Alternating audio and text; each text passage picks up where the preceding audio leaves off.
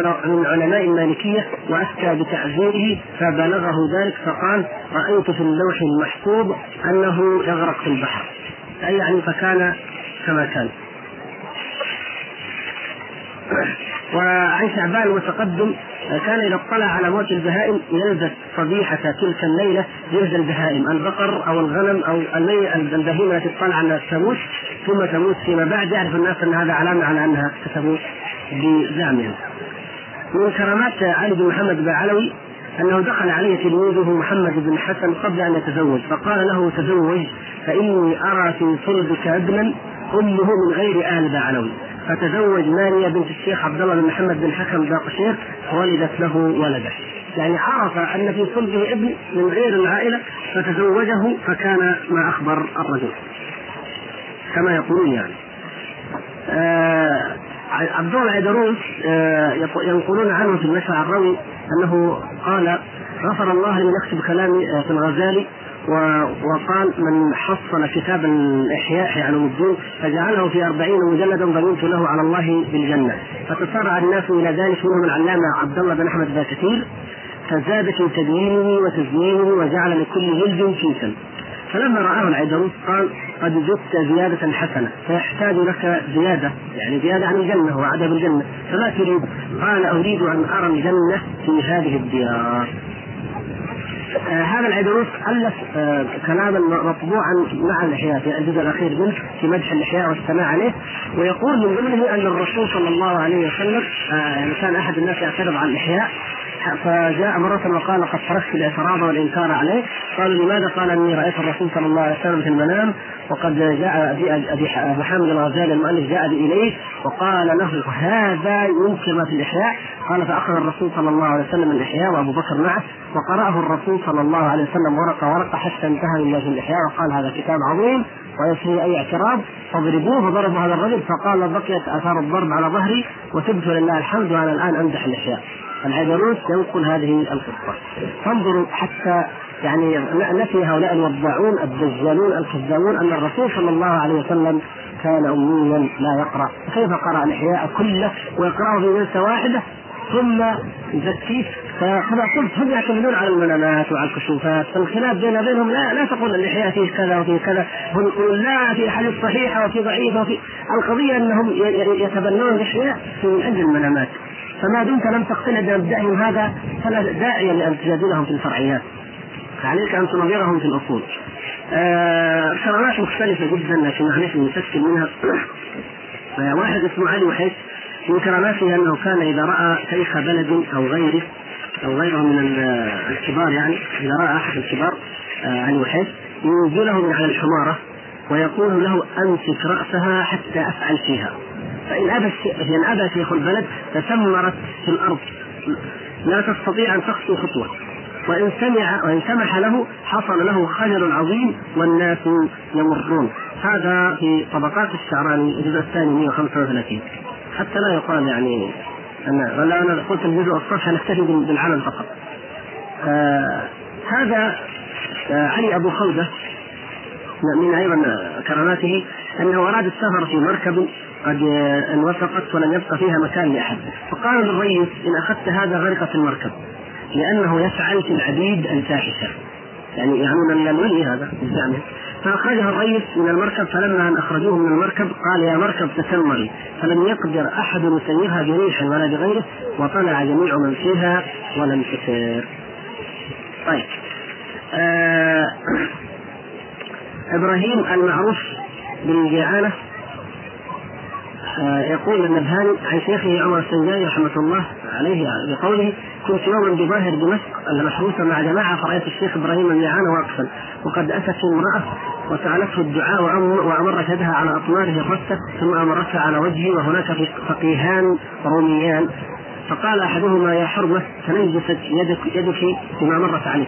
فنظر إليه الشيخ مغضبا ثم جلس وغاط غاط الشيخ، يعني أخرج الغائطة منه ثم نهض، فتقدم الفقيه المنكر وجعل يلعق الغائطة، ورفيقه متمسك بأثوابه ويضمه ويقول: ويلك هذا غائط الشيخ، إلى أن لعق الجميع بعض التراب، فلما نهض جعل يعاتبه، فقال الفقيه: والله ما لعقت إلا عسلا. انظروا تبرك بآثار هؤلاء. وهذا التعاونات وهذا السحر وهذا الحال الذي يحيطون به. يعني أنت لو جاء أحد أنكر على هؤلاء الخرافيين ربما يفعلون معه هذا الفعل، تحذر أن تنكر، هذا هو مرادهم. يعني إبراهيم النبتيتي قال المحمصاني: وقفت أصلي في جامع فدخل علي رجل من الجن ومعه أمرد، فقصد به يعني الجندي أخذ الأمرد ذهب إلى جهة المراحيض فتشوش فتشوشت في نفسي، فقلت ضاقت عليه الدنيا وما وجد إلا الجامع يعني يفعل فيها الفاحشة ولم أنطق بذلك. فقال لي إبراهيم مذكور: ما ما فضولك؟ الولي يقول: ما فضولك وما أدخلك يا كذا ويا كذا، وسبا وشتمني وقال: لا تتعرض ما لك وذاك. هذا هو الذي يقول. وماذا تنكر المنكر؟ آه الوردية السوري يقول الشعراني أن شخصا في قنطرة المفتي كان مكاريا يحمل النساء من بنات الخطأ، يعني بنات الزنا الهزلة، وكانوا يسبونه الناس يسبونه ويصفونه بالتعريف، وكان من أولياء الله تعالى، لا يركب امرأة من بنات الخطأ وتعود إلى الزنا أبدا. هذه كانت شعرته. حسن الخنجوطي يقول الشعراني: حكى الشيخ يوسف الحريقي رحمه الله قال: قصدته بالزيارة في خان بنات الخطأ، المكان الدعارة، المكان الذي يعني تؤجر فيها هؤلاء البنات أنفسهن، فوجدت واحدة راكبة على عنقه ويداها ورجلاها مخضوبتان بالحناء، وهي تطعه في عنقه تلطمه تضرب على عنقه، وهو يقول لها برفق: فإن عيناي هكذا فإن عيناي موجوعتان. يعتدون هذه كرامة الشيخ أن كانت في بنات بنات الزنا في جيل خالي الزنا تفعل به هكذا. أحمد الذي سموه حمدة لأنه كان يقيم مع البغايا في بيت البغايا فسموه حمدة، هذا من كراماته. يقولون له: كشف لا يكاد يخطئ، وكثيرا ما يخبر بالشيء قبل وقوعه فيقع كما أخبر، وهو مقيم عند بعض النساء البريات بباب الفتوح، وما ماتت واحدة منهم إلا عن توبة ببركته، وربما صار بعضهن من أصحاب المقامات. البغي هذه يقيم معهن ويسكن معهن حتى يعني مهم الطريق. هو حقيقة الفرق بعيد بين واحد يسرقك كما قلنا وتطبل في حضرة، واحد يطبل في مكان دعارة. آه وعلي نور الدين بن عظمة من كراماته ما حكى حسيس أنه مر عليه يوم فجر في خاطره الإنكار عليه لعدم ستر عورته، فما تم له هذا الخاطر إلا وقد وجد نفسه بين إصبعين من أصابعه يقلبه كيف شاء، ويقول ويقول له: انظر إلى قلوبهم ولا تنظر إلى خروجهم. آه إبراهيم العريان من أئمتهم كان رضي الله عنه كما يقولون إذا دخل على بلد سلم على أهلها كبارا وصغارا بأسمائهم كأنه تربى بينهم، وكان يطلع على المنبر ويخطب عريانا فيقول: دمياط بابلوك بين القصرين جامع طولون الحمد لله رب العالمين، فيحصل للناس بسط عظيم يضحكوا فرشوا. يقول النووي: وكان محبوبا للناس معظما عندهم معتقدا، وكان يصعد المنبر فيخطب عريانا ويذكر الوقائع التي تقع في الأسبوع المستقبل فلا يخطئ في واحدة. آه طيب معلش. آه من كرامات عبد الهي الأرناؤوطي كما ينقلون أنه كان يجمع الدراهم من الناس وينفقها على النساء العجائز البغايا التي كسدنا وصرنا بحالة لا يقبل عليهن أحد من الفساق، فكان يجمعهن في حجرة وينفق عليهن ما يجمعه ويأوي إليهن وينام عندهن ويخدم له. الدباغ عبد العزيز الدباغ تقول أحد منهم أحد مريديه: أنني ذهبت لزيارته وكانت إحدى زوجاتي حاملا، فأقمت معه تحدثت معه في شأنها، فقال لي إنها تلد وادا ذكرا اسمه أحمد، فمكثت ثلاثة أشهر أو مكثت، ومضيت لزيارته فقال لي: حملت زوجتك؟ فقلت: لا أدري يا سيدي، فقال: إنها حامل منذ خمسة عشر يوما وهو ذكر إن شاء الله تعالى، فسمه باسمي وهو يشبهني أحمد وهو يشبهني إن شاء الله تعالى. فلما وضعت فلما رجعت أعلمت الزوجة بما قال وفرحت أو فرحت، ثم ولدت ذكرا كما قال رضي الله عنه، وهو أشبه الناس به بشرة. ومنها أن الزوجة الأولى حملت ثانية، فسألت عن حملها قال لي: بنت وسمها باسم أمي. وكثير عن الدباغ هذا الكرامات يعني في الاولاد انه يعرف الذكور من الاناث ويضع على الذكور ويضع على هذا الاناث والعياذ بالله. آه آه الشيخ علي العمري من كراماته رضي الله عنه كما يقول رضى عنه النبهاني ما اخبرني به ابراهيم الحاج المذكور قال دخلت في هذا النهار الى الحمام مع شيخنا الشيخ علي العمري ومعنا خادمه محمد الدبوسي الطرابوسي وهو اخو احدى زوجات الشيخ ولم يكن في الحمام غيرنا ثلاثه الحمام. قال فرايت من الشيخ كرامه من اعجب خوارق العادات واغربها وهي انه اظهر الغضب على خادمه محمد هذا واراد ان يؤدبه فاخذ الشيخ احليل نفسه بيديه الاثنين اخذ عضوه عضو التناسلي اخذه بيديه من تحت ازاره فطال طولا عجيبا بحيث انه رفعه على كتفه وهو زائد طويل عن كتفه كمان وصار يجلد به خادمه المذكور والخادم يصرخ من شده الالم. فعل ذلك مرات ثم تركه وعاد احليله يعني عضوه عاد الى ما كان عليه اولا ففهمت ان الخادم قد عمل عملا يستحق التأديب فأدبه الشيخ بهذه الصورة العجيبة. ولما حكى ذلك الحاج ابراهيم حكاه بحضور الشيخ وكان الشيخ واقفا فقال لي الشيخ لا تصدق وانظر ثم اخذ بيدي بالجبر عني ووضعها على موضع احليلي فلم احس بشيء مطلقا حتى كانه ليس برجل بالكليه فرحمه الله ورضي عنه ما اكثر عجائبه وكراماته. انتهى كلام النبهاني صفحه مئتين وتسعة. انظروا هذه الكرامات هل هذه من الكرامات يضرب المريض بعضوه؟ أشياء كثيرة يعني يمنعني الحياة عن ذكر البعض ولكن رأيت أن لابد أن نذكر البعض على الأقل حتى تعرف حقيقة هؤلاء الذين يدعون الطهارة ويدعون الولاية. يقول ومن كراماته نفس الشيخ ما أخبرني به بعض الثقات من أهل طرابلس وأظن الحاج محمد الدبوسي قال المخبر كان في طرابلس رجل من الشباب قليل الحياء معجبا بإحليله فكان يمازح الشيخ مزاحا باردا فإذا رآه يضع ذلك الشاب يده على أحليل نفسه ويقول له هل عندك مثل هذا؟ الشاب يقول الشيخ ما عندك مثل هذا العضو فكان الشيخ يضحك من ذلك. فلما تكرر هذا الأمر مرة بعد أخرى من ذلك الشاب لقيه مرة فقال له مثل ما يقول فضربه الشيخ عليه بيده وقال له اذهب فذهب كأنه امرأة لم يتحرك له شيء. هذه أيضا من الكرامة. آه يقول من الكرامات التي ايضا يذكرونها آه قال السراج قرروا لأن امرأة يقارب عمرها عشرين سنة بدمشق المحروسة أعطاها سيدي تاج الدين نصيبا صالحا من الأسرار ثم سكنت المركب وصار الفقراء يتردون إلى منزلها فمر عليها فقيران وأقام مدة وعرضتهما أحوالا عظيمة ومكاشفات عنيفة ثم طمع أحدهما طمع أحدهما نفسه بها لما رأى من إحسانها وودها وسألها ما يسأل النساء فأجابته ظاهرا واعتقد القبول لاستحسان غفلته. يعني أنا مغفل كيف توافق لأن كيف خالت بهم في الأصل.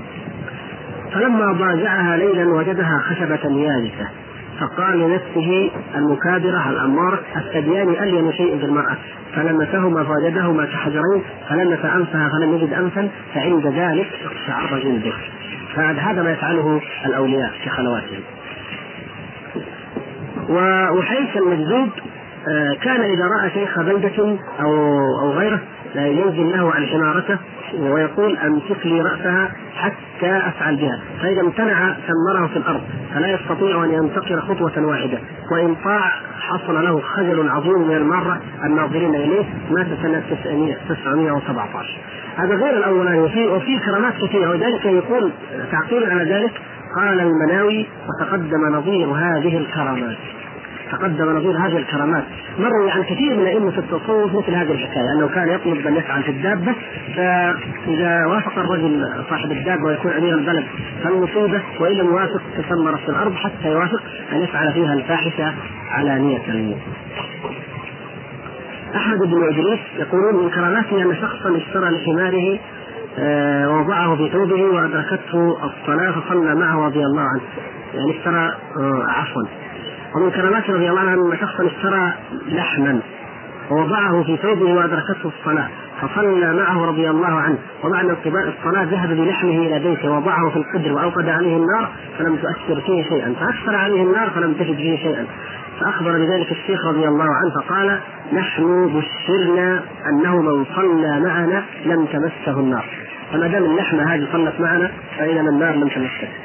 لذلك قلنا لا تستغربوا من قولهم أن الرسول صلى الله عليه وسلم يقطع من أرض الجنة.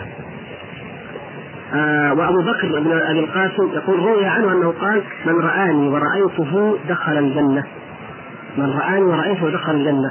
وواحد من أئمتهم لعلنا بطاقتهم كانت تسميني أو لا أذكر الآن قال: من رآني أو رأى من رآني أو رأى لا سابع من رأى دخل الجنة وضمن له الجنة. ومن هذا مما يحكى عن السابعين. آه نجي الأسمين: جاءته امرأة آه فقالت: هذه ثلاثون دينارا وتضمن لي على الله الجنة. فقال الشيخ رضي الله عنه باسطا لها: ما يكفي، ثلاثين دينار قليلة. فقالت: لا أملك غيرها، فضمن لها على الله الجنة. فماتت، فبلغ ورثتها ذلك فجاءوا يطلبون الثلاثين دينارا من الشيخ وقالوا: هذا الضمان لا يصح. فجاءتهم في المنام وقالت لهم: اشكروا لي فضل الشيخ فإني دخلت الجنة. فرجعوا عن الشيخ. هذه في الشعان اثنين وثلاثة وتسعين جامع شرارات أولياء اثنين وأربعين. كما قلت كلها من جوا الصفحة لكن لا, لا قد لا ينبه. انظروا يعني لحد تلاعب الشياطين وتلاعب الجن بهم، أنهم جاءوا تلك المرأة في شكل جن وقالوا آقش، وتعامل الشيخ مع الجن هو الذي يجعله يسخر أمثال هؤلاء. موسى بن ماهير المرجاني يقول: النبهاني وقع بماردين حريق فاحش وفشى في البلد وعظم أمره، فاستغاثوا بالشيخ موسى الزولي هذا رحمه الله رحمة الله عليه، فأمرهم بإلقاء عكازه في النار فانطفأت كأن لم تكن، فقال: إن الله وعدني أن لا يحترق بالنار ما مسته يدي.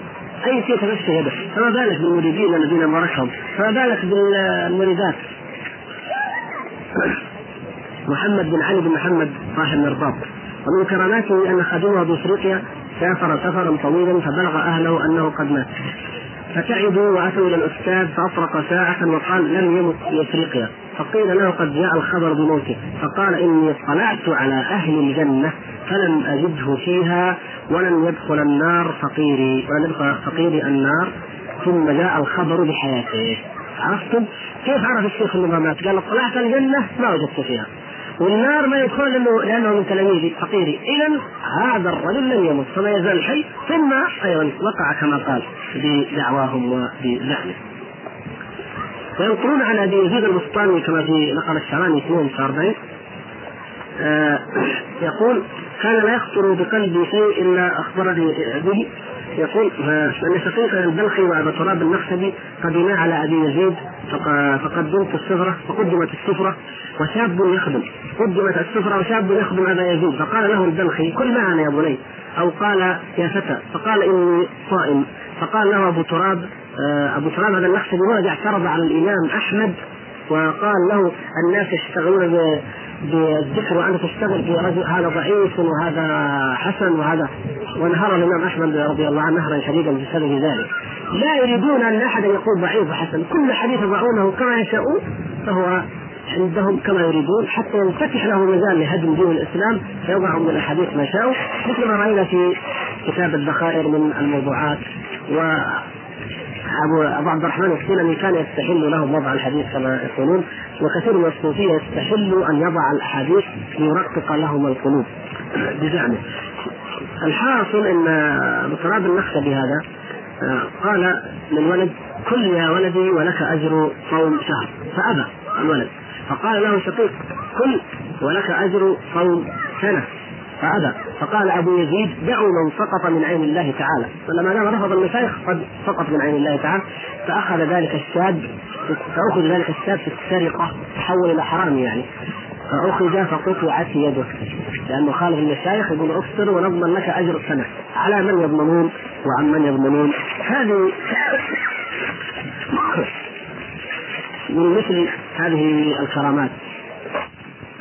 آه الكرامات والعياذ بالله يعني كما يسمونها كثيرة، وأنا أحاول الآن أختصر أو فيما يتعلق بشيء مما ذكروه هم عن قول النبي صلى الله عليه وسلم يعلم الغيب وبيده مقاليد السماوات والأرض ونحو ذلك، مما ينسبون أمثاله لأوليائهم لنعرف لماذا هم يدافعون عن إثباتها للرسول صلى الله عليه وسلم.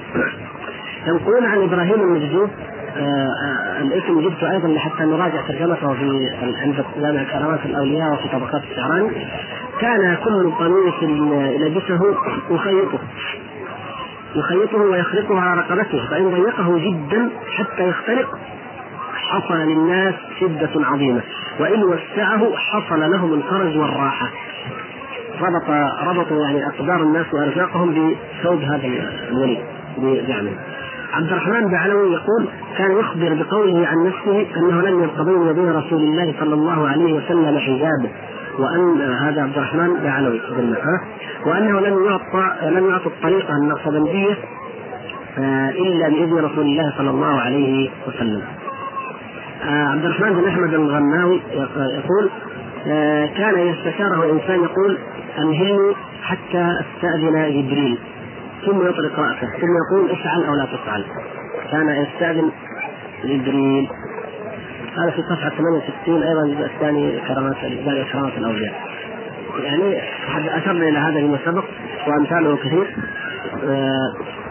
يقول الشعراني اثنين مئة وستة وثلاثين: ومنهم الشيخ عبد الله أحد أصحاب سيدي عمر النبتيسي نفعنا الله ببركاته، كتب لي أنه رآني بحضرة رسول الله صلى الله عليه وسلم وهو يقول الإمام علي رضي الله عنه: ألبس عبد الوهاب طاقيتي هذه وقل له يتصرف في الكون. لماذا يثبتون أن الرسول صلى الله عليه وسلم يتصرف في الكون هم ويدافعون عنه، حتى يثبتوا أنه أعطى الطاقية لفلان وقال يتصرف في الكون نيابة عني؟ يقول منهم الشيخ سعد الدين الطنابيري: وكان من أشد المنكرين عليه في حضور مولد سيدي أحمد البدوي، ويقول: كيف يحضر فلان المولد وفيه هذه المنكرات؟ فرأى النبي صلى الله عليه وسلم وقد ضمن إلى صدره وثديه يشربان لبنا حليبا والناس يشربون، إلى أن روي أهل المولد كلهم وسيدي أحمد البدوي واقف تجاه وجه رسول الله صلى الله عليه وسلم يقول بأعلى صوته: من أراد المدد فليزر عبد الوهاب. ومن جملة مواقع لي والجن يقول الشعراني أنهم أرسلوا إلي نحو خمسة, خمسة وسبعين سؤالا في علم التوحيد توحيد لأختب لهم عليها، وقالوا قد عجز علماؤنا عن الجواب عنها، وقالوا هذا التحقيق لا يكون إلا من علماء الإنس، وسموني في السؤال شيخ الإسلام. آه محمد بن واهب السادري من كراماته أنه كان كثير الرؤيا للنبي صلى الله عليه وسلم في المنام حتى كأنه لا يفارقه، وكان يقول: قلت لرسول الله صلى الله عليه وسلم: إن الناس يكذبون في صحة آه رؤيتي لك، فقال يعني الرسول صلى الله عليه وسلم قال له: وعزة الله وعظمته من لم يؤمن بها أو كذبك فيها لا يموت إلا يهوديا أو نصرانيا أو مجوسيا. أحطم كيف هذا الكلام؟ لا يحتاج إلى تعليق. أبو محمد عبد الله بن أسعد اليافعي هذا يقول: لما قصد أنه لما قصد المدينة زيارة النبي صلى الله عليه وسلم قال: لا أدخل المدينة حتى يأذن لي رسول الله صلى الله عليه وسلم.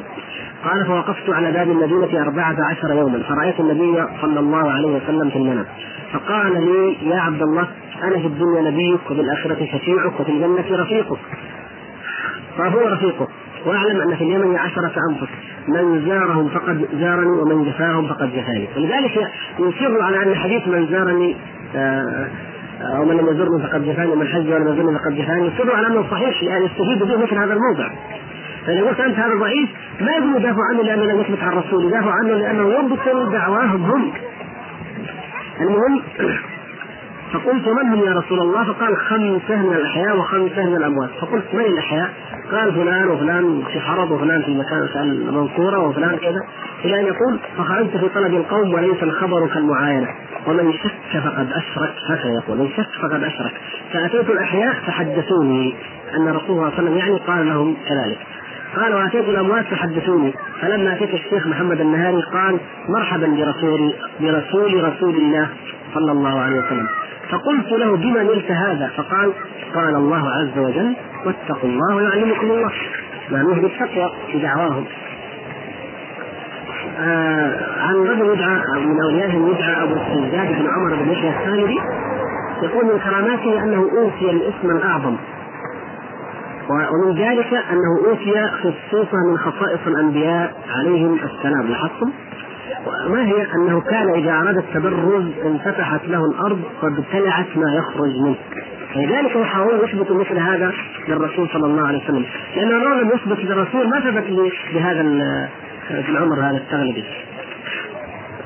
علي الخلعي يقول: هتف بي هاتف ناداني جسمي فقلت لبيك داعي الله، فقال: قل لبيك ربي الله، يعني الله الجنادة ليس داعي، فلا تجد من الألم.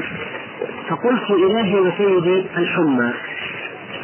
يقول إن الله خاطبه، وهذا كثير جدا كما أشرنا قبل ذلك إلى بعض. أحمد بن إدريس خصه الله تعالى كما يقول النبهاني بالمواهب المحمدية والعلوم اللدنية والاجتماعات الأسطورية الكمالية بالنبي صلى الله عليه وسلم والأخذ والتلقي منه، حتى لقنه النبي صلى الله عليه وسلم بنفسه أوراد الطريقة الشاذلية. لاحظوا يا اخوان، عندما نقول هذا هذا الكلام اللي تقولونه مبتدع، هذه الافكار بدعيه، هذا يرد هم يردون علينا لان هذا ورد في حديث ضعيف، هذا ورد في حديث كذا، هذا ورد. هذا الكلام ليس هو اصل التشريع. اصل التشريع انه رؤيه، ان الرسول صلى الله عليه وسلم راى، ويقولون لاتباعهم هذا الرسول قال لنا اياه، لكن يقولون لنا نحن هذا مروي عند ابي معين عند ابن عساكر عند فلان، يجيبوا اي حديث. فيقول فلقنه النبي صلى الله عليه وسلم بنفسه أوراد الطريقة الشاذلية، فإنه صلى الله عليه وسلم أعطاه أورادا جليلة وطريقة تسليكية خاصة له، من انتمى إليه قال له: من انتمى إليك فلا أكله إلى ولاية غيري ولا إلى كفالته، بل أنا وليه وكفيله. قال أحمد: هذا اجتمعت بالنبي صلى الله عليه وسلم اجتماعا صوريا، يعني في اليقظة، ومعه الخضر عليه السلام، فأمر النبي صلى الله فأمر النبي صلى الله عليه وسلم الخضر أن يلقيني أذكار الطريقة الشاذلية، فلقن ليها بحظ الركعة. أحمد بن محمد الجزيري كان عنده جماعة، فقال يعني المريدين، فقال: هل فيكم من إذا أراد الله أن يحدث في المملكة حدثا أعلمه قبل إبدائه؟ قالوا: لا. قال: فابكوا أبكوا أبكوا على قلوب لم تجد في الله شيئا من هذا. عندما يقول رسائل يدافع واصحابه ان النبي ان الله يستشير النبي يستشير النبي صلى الله عليه وسلم، فما ما دام هذا يقول من المريدين، المفروض يكون في المريدين اللي يستشيره الله ويحدثه يعلمه انه يحدث كذا وكذا، فكيف نستغرب دفاعه ودفاعهم عن ان الرسول صلى الله عليه وسلم استشار او قال له شيء من ذلك. من أوليائهم رجل رفاعي يدعى عبد القادر أبو رباح الدجاني، يقول عنه النبهاني: أما من جهة كراماته فإنها متواترة بين الناس، وقد شهدت منها بنفسي أنه في حالة الذكر أمسك رجلا من مريديه كيفا كل واحد منهما من طرف وجعل حده إلى أعلى، وقف الشيخ على حده وبقي كذلك مدة قصيرة من الزمان، ثم نزل ولم مشى ولم يتأثر بشيء. وهذا كثير عن الرفاعية، الشيخ يدخلونه من البطون يخرجونه من الظهور كثير. المهم يقول: وله رسالة حافلة لهذا الرفاعي في إثبات أن النبي صلى الله عليه وسلم أطلعه الله تعالى علم المغيبات الخمس وغيرها قبل انتقاله للدار الآخرة. ومن هذه الرسالة وأمثالها يعتمد هاشم الرفاعي وأصحابه في تثبيت أن الرسول صلى الله عليه وسلم يعلم الغيب كله. يقول: أما كراماته نذكر منها واحدة، وهي ما أخبرني الحاج محمد أبو زياد وهو من تلاميذه الصادقين الآخرين عنه، قال إنه كان جالسا مع الشيخ وحولة صغيرة من الحجر جامع يافا الكبير، فاعترى الشيخ حال فاعترى الشيخ حال فجعل يكبر ويتعاظم، وكلما كبر جسمه يتزحزح أبو زياد عن المكان حتى ملأ الحجرة، فلم يجد له مكان يجلس فيه، فخرج على المريد وجلس بالباب، ثم رجع الشيخ إلى عادته تدريجيا حتى عاد كما كان، فقال لأبي زياد: لأي شيء أنت خارج الحجرة؟ قال: يا سيدي ما بقيت ما بقيت لي مكان أو ما. فضحك الشيخ قدك الله سره، فقال له يعني قال الشيخ: يا ولدي هذا مقام يعتدي الرجال، وأعلاه ما كان يعتدي القطب الرفاعي قدس الله سره، فكان ينماع كالماء. المعذرة الأسلوب النبهاني رحيم. وذكر الاستعراني من كرامات الرفاعي، ونقلها أيضا غيره في ترجمة الرفاعي، أنه كان يذوب حتى يكون يكون يكون كأنه قطرة ماء، فيقول له: ما هذا؟ فيقول: هذا من خوف الله عز وجل. بقيت كرامات أخرى نستعرضها بسرعة. حسن سكر دمشقي جاءوا اليه بمئة من قطع الفضه المرصوصه، فاخذها والقاها في فمه وابتلعها، وفي الحال جلس بصوره من يقضي حادث الانسان، فاخرجها من اسفله دنانير من الذهب فاخذوها وقالوا هذا من كرامته. احمد بن بطرس الشيخ العارف بالله تعالى كما يقول النبهاني المكاشف باسرار غيب الله، كان اذا اراد ان يتكلم بكشف يطلق راسه الارض ثم يرفعه وعيناه كالجمرتين يلهث كصاحب الحمل الثقيل ثم يتكلم بالمغيبات، لان الجن هو التي تتكلمه وتخاطبه يتلقى منها فيلهث.